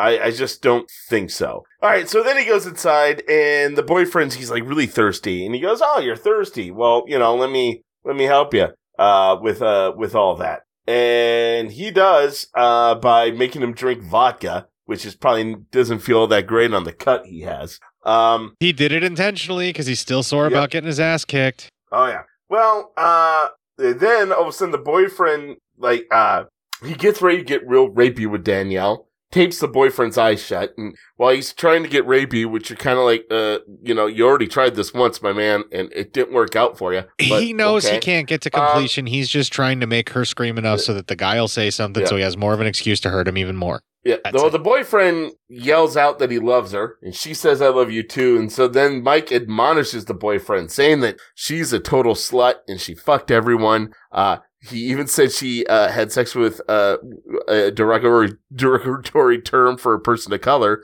the big N word. So. Yeah, he uses uh, racial slurs. Yep. Yeah, yeah. And he's like, he, she was, he then she said she even gave herself to me, you know, all this kind of stuff. And you're just like, huh, uh, uh, uh, all right. Um, wow, what a, what a jerk you are. So anyway. Do you think she um, actually told him her complete sexual history just to placate No. him? No, I don't think so. I think he's just saying things that he thinks will hurt the boyfriend. Okay, I agree with you there. I know he's saying that shit specifically to hurt the boyfriend, but do you think uh, you don't think that she told him any of that? I don't think so. Yeah, he's just making it up as he goes along and trying to he- say the most offensive and hurtful things he thinks he can find. Yeah, that he thinks because he probably thinks the boyfriend cares about like who she's had sex with because he thinks he's got to think like me, right? You know, because he's that fucking stupid. Well, or self-absorbed or delusional or what have you. But yes, whatever he's doing, it's clearly just to try and hurt the guy, and he's a fucking psychopath. So let's move on. Yeah, yeah, right. Um, so anywho, uh, so then after that, um, the boyfriend actually asks why he does this in our next clip. Why? Why are you doing this? Because you're a traitor. You're a worm. Just like that fucking tennis pro who ran away with my mother. I was 10 years old when he took Donetsk away from me. But you can bet that I'm not gonna let that happen again. I'm not gonna let you take Donetsk away from me. Watch this. Okay. Yeah, I kind of just wanted that in there, just because it kind of explained where he's at. So his, we find out why his mother isn't there, and it's because she ran away with a, a tennis pro back to Russia. Right. Probably away. It was probably one of those, you know, almost like Russian bride type things for an older man. You know. So I think that's exactly what it is. She was a Russian bride, and then she ran off back to Russia with some of the money in a tennis pro. Yep, pretty much. So, you know, and that I guess can really fuck up a kid, right? Mark's going to stab uh, uh her in in in the in uh, in the underplace. Okay, okay. Uh, since you can't say it, I'll fucking say it. He threatens to ram the knife into her vagina and cut Yeah. her up and basically murder her by doing that in front of her boyfriend as a way to get a rise out of him, so that he has another excuse to hurt him even more physically. Yeah, yeah, that's that's that's right. Yes, You're welcome. I know this shit makes you super uncomfortable, so I'm just gonna Uh, yeah. fucking say it for you. not not really. It's yeah, I'm, I I don't do well with it. Um, As you shouldn't, man. It's fucking disgusting. It's grotesque and it's pretty horrific. And the film really pushes you, making making you think that he was getting somewhat into the underwear already and may have been starting to cut her before anything happens. Like it really pushes it in this. It's uncomfortable. Oh yeah, big time uncomfortable. Um. So anyway, um. Well, the boyfriend calls him a son of a bitch, and this pisses him off because he doesn't like what anybody says anything bad about mommy, dearest. And he starts uh, kicking him in the nuts like a lot. So that can't feel good at all. And he's also Uh, kind of stomping on it the way he's doing it too, because the guy's Yeah. still on the chair, so he's just kind of like kicking him, but like in a downward motion on the chair too. Yeah. So he's like he's stomping his fucking crotch. Yeah. It doesn't seem comfortable. Doesn't seem like his twig and berries are going to survive this onslaught. No. No, doesn't seem like a lot of good times are happening right now. Yeah, it's fucking grotesque. It gets really horrific. Yeah. Per, oh yeah, way bad. So uh then uh he drives the RV to a drive-in movie. You know, and he's watching a movie while the other two just suffer in the back. Um, and then he goes back, and the boyfriend is actually able to get his legs like around and pushes Mark up against the wall of the RV, and he starts like almost choking Mark with his legs. He was. He was doing like a scissor Yeah. hold with his feet, but Mark kept weaseling out, and the guy's obviously Yeah. weak after having his balls stomped so much. But he, Yep. he does really It's- good, and he tries. He almost puts him out. He almost does, but Mike's able to get loose, and then he he uh he kills the boyfriend. As you would after that happened, he's done with him. Yeah, uh, yeah, pretty much. Uh, he stabs him and kills him. Um, so- okay, this sequence was really kind of interesting because the outside world in this case happened to be a drive-in, and he's really pressing his luck here right now. And the tension Yeah. for all of this stuff worked, and then the fight that happens inside the RV where they're cutting to the outside of the RV and you don't even see the RV rocking with all of the fighting that they're doing and like the way that he's choking him and stuff, and there's no indication of what's going on. Like this stuff really built tension well. This is like the one moment where they're showing us inside and outside the RV in the real world that it works together in conjunction the way they're cutting it to build tension. So much better than this shit with the cops wanting to look in earlier, you know? Yeah, right. Yeah. Um so anyway, uh we we go to the next day and he's actually still parked at the drive-in and the guy comes up and he's like, "Hey, you really can't be here." And he gives him some money and the guy was like, "Oh, I'll take it." He goes, "Hey, just make sure you're out here before security comes around cuz they get really pissy about things." Um so he leaves and then he comes to a line of cars and he sees there's a roadblock. Well, apparently he finds out there's a bank robbery and one of the guys got injured, so they're checking every car. Well, he goes kind of walks around and he sees the RVs leaking blood. Uh, and right before Mark's about to get checked, you think, hey, they're busted. The cops get a radio call that they caught the guys and they let everyone go. This was like, okay, guys, you've already pulled this with a set of cops once before. Now you're going to do this big production roadblock. Why not? Yeah. Why not do this? You know, just do this. Do this one. Leave the other one with the girl where you think she's going to get rescued by the cops or whatever. You know, like, you know, they're really pushing the point. Is what I'm getting at by this one. Yeah. And I like the roadblock one a lot, especially with the blood dripping out. I thought the tension in this was great, but it's like you guys have done this before, man. The cops aren't going to help. Cops don't Yeah. help anyone ever. That's right. The fuck. So Anyway, then he drives a little bit more and then he tries to wake Danielle up, but she appears to be very dead. Well, then he drives into an abandoned old car junkyard and he wheels them both into different trunks. Uh, as he's leaving, he hears a horn and he sees some random guys driving into the junkyard, so he leaves. I don't We think he to- had a chance to weld her trunk. I think he dropped her in, and the guy not have, showed. yeah. the guy showed up. He only welded the one trunk shut. And can we just talk about that for a moment? If you're trying to hide a body and you don't want a car to be suspicious, what's the one thing you don't want to weld together so obviously? Yeah, a trunk. It's gonna look really like something else. yeah, you're welding a trunk shut. It looks like a trunk got welded shut. And you know what? You know what somebody's going to want to do when they see that, even in a They're junkyard. They're gonna try to get it out of there. Yeah, they're going to be like, "What's in that trunk that's welded shut, man? Maybe there's something worthwhile in there." Yeah, right. Yeah, I mean, why? Why wouldn't there be? So, uh, not not good. Not a wise decision to hide a body in a fucking trunk in a junkyard in such a manner. Yeah, exactly. Um. So yeah. So n- none of that's good. Uh. So uh. So then we cut to we're in the city. We're at Dad's office, and he's kind of staring at this girl hitchhiking. So you can tell he must be getting the itch again. Uh. Then he and his dad hear a news report of a man's body being found in a junkyard. Uh. Anyway, so the dad asks him what his plans are, and he says he thinks he's going to take the RV up uh at the coast again, which he does. As he's driving, he picks up this girl, and before you can really see her, they're driving away, and these bikers come up, and they're like, hey, pull over and let's share this girl together. So these bikers got insanely rapey. So that's kind of really fucked up. Yeah, that was really gross, really fast. Like they kept kicking Yeah. the the truck and stuff. I couldn't tell if they were trying to fuck with them or if they were just being assholes just for having fun or if they were being serious. Um, I kind of wonder if the RV would have actually pulled over if they would have been serious anyway, even if they were just joking. But I get the inclination the movie wanted me to believe that these were rapey apocalypse bikers that just so happened to be at the same area they were at. Yes, yeah, it's just it's it's really bad. But anyway, they drive away, and uh, he finally, you know, gets some way. He says, "Hey, want a coke?" And uh, we see the lady is none other than a very armed Danielle in our final clip. Come on, you want some? No, I don't want to sleep like the last time. Daniela, Yes, it's me. then you're not dead after all. No, I was only pretending I was dead, but I really owe my life to the man who saved me in the junkyard. You were very, very lucky. And you're not, Mark. No one's gonna pull you out. No, Daniela, please, don't do this. Have mercy. No, you didn't have any mercy on me. And right after she says that, we hear bang bang, some free shots of both their faces. He is obviously very dead. Roll credits.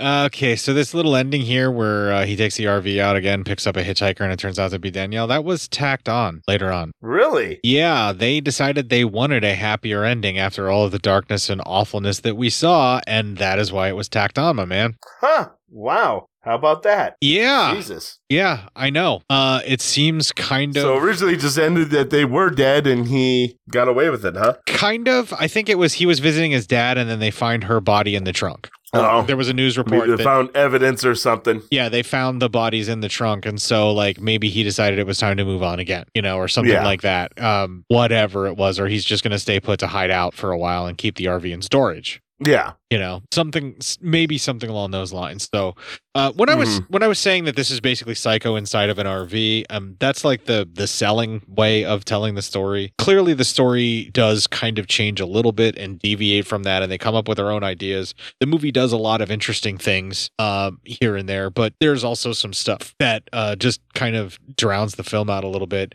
And the stuff that I have complaints with, it's like the same complaints that I have with Last House on the Left, where Yeah. uh, they cut to the Keystone cops who can't get a ride and have to ride on the hood of a fucking chicken truck, you know, because the lady Yeah. won't drop the chickens or give them the, the car. You know, that kind of dumb shit where they cut away with it and they try to do like comedy to relieve the tension and try to make you feel better, but all it does is just prolong your suffering because like you don't like that anymore either. And I feel like they're doing something similar like that with Hitcher in the Dark. And I feel like if they just made this like say a 77 minute movie and it all stays pretty much within the camper with just a few things that we were talking about where the boyfriend goes searching and you just make it gritty and rough and hard to to view like as much as it is and you don't try to lighten the mood right? I, I think just if you just let that go. Right. And I feel like from what we've seen with Umberto Lenzi already, that was what House on the Edge of the Park was. They didn't really let up at all. Like Yeah, it right. just and it just kept going and it kept building and it was a shorter fucking movie. And I feel like that was the film that he intended to make. And because I know and I saw on IMDb that someone forced something into the ending there, like a producer kind of forced a happier ending or they decided they wanted Mhm.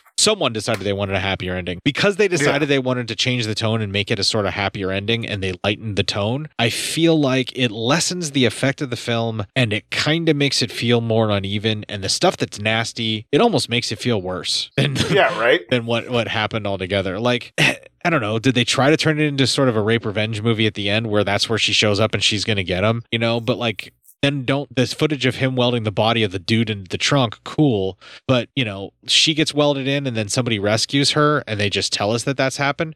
Why not just have him dump the body and then, like, you know, someone found her, you know, if you want to do it that way, where he dumps the body in the trunk and he gets it shut, but then you actually just see the guy, like, you know, open up the trunk. You know, just cut to a guy opening up the trunk and then that's it. Because the guy opened up the fucking trunk that she's in, you know? Just having her show up all of a sudden as the hitchhiker, you definitely can tell how fucking tacked on that is.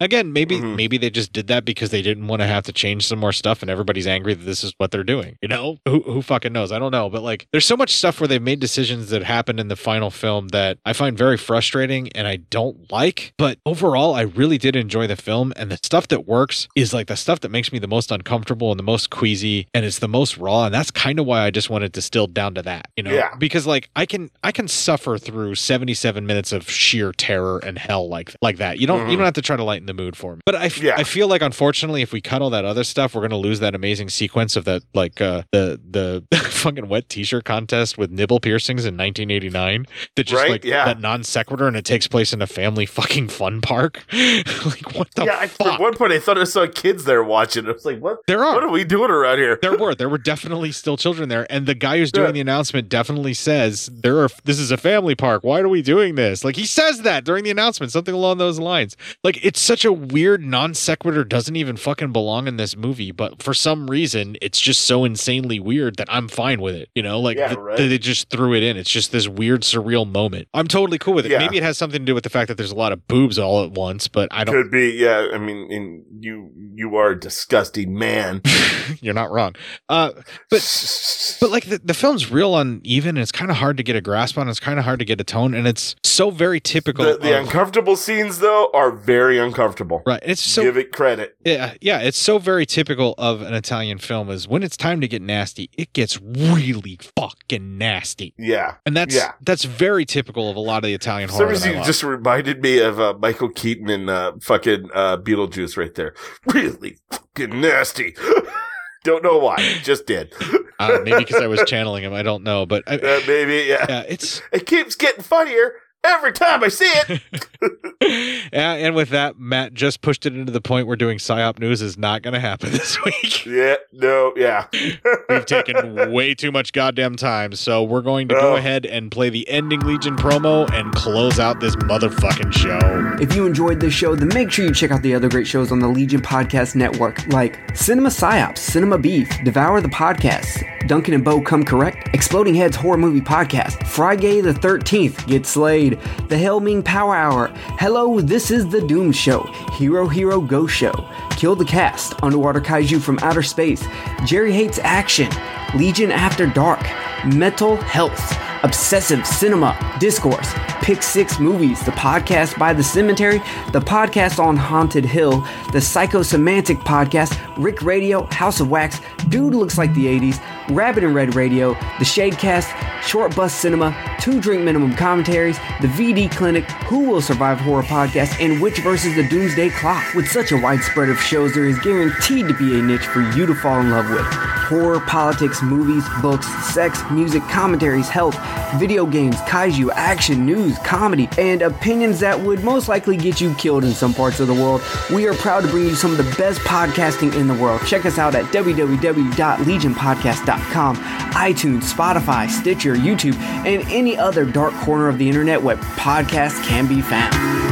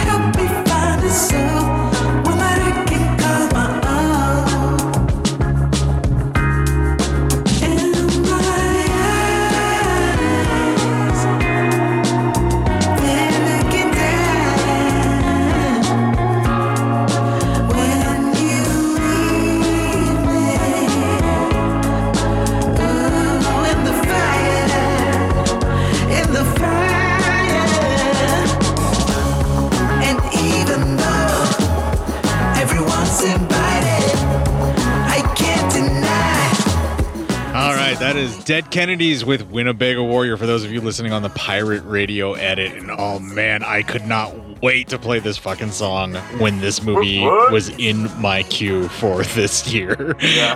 it was perfect. I love the way it takes fucking piss on Winnebagos and RVs. and I'm actually a fan of those RVs.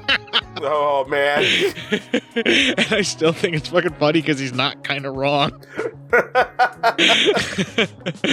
oh man, if you would like to find other instances where Court lovingly portrays a song that talks about a lifestyle that he himself may actually enjoy and then besmirches it all at once, that is available, I don't think anywhere ever, but if it is going to be anywhere, it would be at legionpodcast.com forward slash cinema dash psyops in one of our previous episodes, if that's something that I mentioned. I don't, I think that's one instance where I have not at all, Matt. Yeah.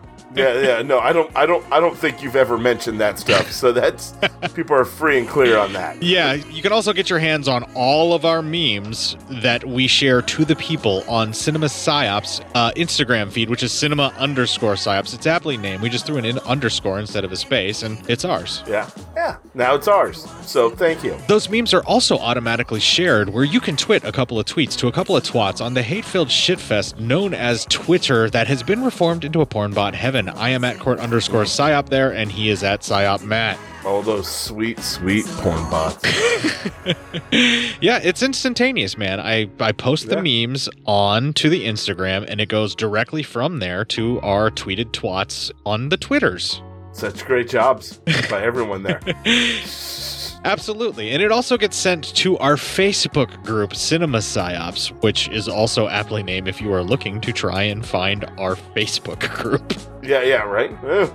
if you would, you know, post something and then get banned in uh, seven years, yeah, go ahead. Oh Jesus Christ, man. Okay, so the post thing where I had to uh I had to turn on like post approval in the group for a while. Yeah. Luckily that only lasted for a few days and I think I hit stuff quick enough to where nobody noticed. Oh, that's good. Yeah, that, that, that, they, that they had to wait. Like I'm, I did as good as I could on that, but um, Yeah. once I realized that that wasn't happening, I, I I moved back on the group a little bit. But like, there was so many fucking warnings and like yellow flags and red flags that were happening in that group all at once. damn. Like I thought somehow somebody got in the fucking group, like like a bunch of operatives just kind of snuck in and started trying to like bomb our group and yeah, fuck us up. just, just fucking us. Yeah. Yeah, no, but it's actually new listeners. Like, there's actual like full fledged listeners that were getting flagged for shit left and right, and like fellow podcasters and stuff. And I'm like, you fucking monsters! What are you doing to us? What, what are you all doing, man?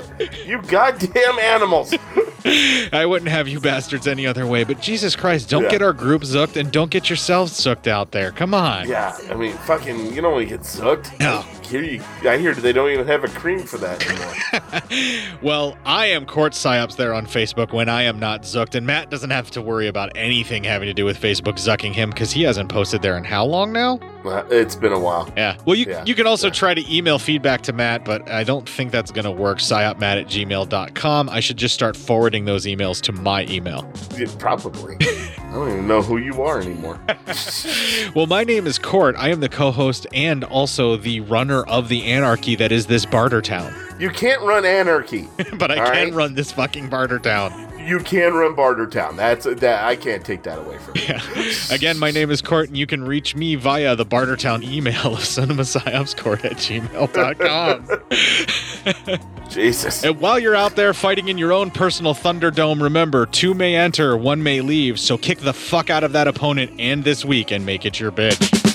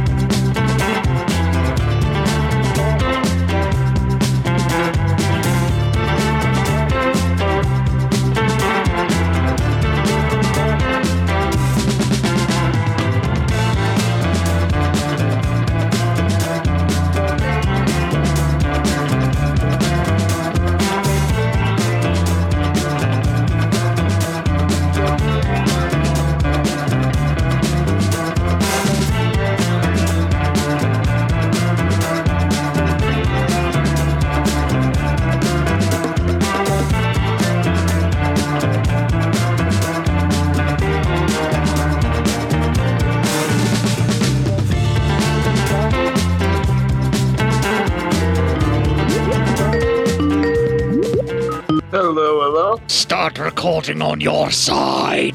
Yasitas, one, two, three. Yas. I am not sure what voice you were going for, but I don't know if it quite matches the voice I was going for. I don't know either. But for the record, I have no idea what voice I was going for, other than it sounded like a character from Army of Darkness. Yeah, it, like it really did. It like you're gonna tell me to, you know, dig up this old bag of bones and shit like that. Come on, brother, it's time to rise. Yeah. Welcome back to the land of the living. Now grab a shovel and start digging. Yeah, it was pretty much all that. All right, so you're recording. Obviously, you hear me okay. You're coming through fine on my side. What about this? And that was nothing. How about this? Yes, that I hear. Uh, okay, yeah. The reason you didn't hear the other thing is I was on the uh, web browser for some reason when I hit the space bar. It didn't automatically go to the sound plant that I normally use. Ah, well, there you go. All right, well, let's stop. uh, Fucked up. yeah, let's l- hit her in the dark, right? Uh, That sounds what that's yeah, what your clip hit you in the sounded like? dark. Okay. That's that's what I did. Okay, yeah, that's also what I watched. So let's just fucking get this show over with then. Word up. All right, here we go. You understand. She's a friend. Hey, listen, I have a lot of friends. I, I don't greet them like that. So, no fucking way I would ever do that that. That's a that's a quick way to get my ass whooped. I would just like to say that were my wife okay with it, I would greet any friend that would like to be greeted this way. That's um. Hey, all right. Good good for you, Court. You're I'm a filthy whore, Matt. that's true. Uh, you would not greet me that way. Uh, so anyway, No, I would not greet you that way. I'm not really interested in greeting you that way. I, I would I would hope not. But now I'm also a little sad. So anyway. Uh, way to hurt my feelings. I did. I thought this was Sin of Cinema Psyops, not hurt Matt Psyops' feelings for a night. But fuck it, whatever. I guess I don't care. Uh, so anyway, well, for the record, making out may not be the way that I would greet you, but you would probably like the other way I would greet you much more. mmm, fisting. So wow, that escalated quickly. it really did, did it? It jumped up a notch. Will Josie Bissett make it? Will Daniela make it? You know, that's what we're looking for, you know? Yeah. And yes, I did just look up her fucking name because I couldn't remember it. All I knew is that I saw her on Melrose Place and didn't like her then either. she was on Melrose Place. Yeah, she was one of the main characters. She was in like the bulk of the fucking show. Really? Yeah. Oh, wow. All right. I don't even remember her, but okay. Uh, Well, th- you are talking to the guy who won trivia for us all with Peach Pit After Dark. That's very true. Yeah, and then the the babysitting stories, right? oh shit! Now I got lost here. Let- Let's see here. Hold on. Uh, um, so uh, Mark and the cops, the first stop. yeah, yeah, yeah. All right. Um, uh, let's see here. I always get fucked on this. All right. Uh, god damn, I gotta learn to write better. Or you have to start So- typing. Yeah, right. And I was about to text you, like, I'm like, oh shit, if this gets any worse. And I was about to text you, and I was about to be like, so uh, I didn't realize this was an Umberto Lenzi film. I'm sorry. Yeah, That's what I was about to text you. my bad. Uh, Right, I fucked up, dude. Y- yeah, this uh this didn't go the way I thought it was gonna go. So, anywho, sorry, that's the end of that 20 minutes. Uh, if you want to talk, because we're getting ready to go into the final 30. Give me a second, too nice. All right. Um. Uh. So anyway, damn it, Jesus Christ, man, fucking write better. Um. Love how pissed So you are at yourself. I am. So we're going to go Oh. ahead and play the ending Legion promo and close out this motherfucking show. Unless you had more to say about the movie, I'm assuming not. Nope. Nope. I'm good.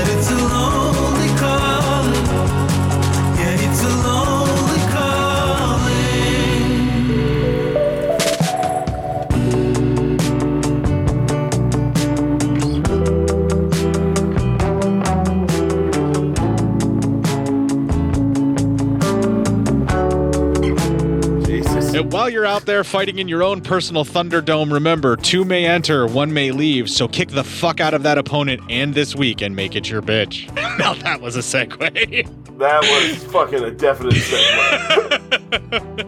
what are we doing? Mad Max later? Holy fuck! I don't know. Okay, okay, okay, okay. Like I'm people people are gonna hear this obviously. I'm gonna include it in the end before Yeah. before you stop recording, right? But like, Yeah, yeah. Which is sort of dipping his toe back in. Uh oh. To podcasting. Uh oh. Okay. Yeah, I'm in. When he's ready, I'm going to approach him about doing Thunderdome because I think it's time. Yeah, yeah. I mean, we got to do Thunderdome. Yeah. So T- Tina Turner, all fucked up, and you know Mel Gibson. Yeah. I mean, come on. Well, if if he's ready, right? yeah. Okay. And I've stopped recording.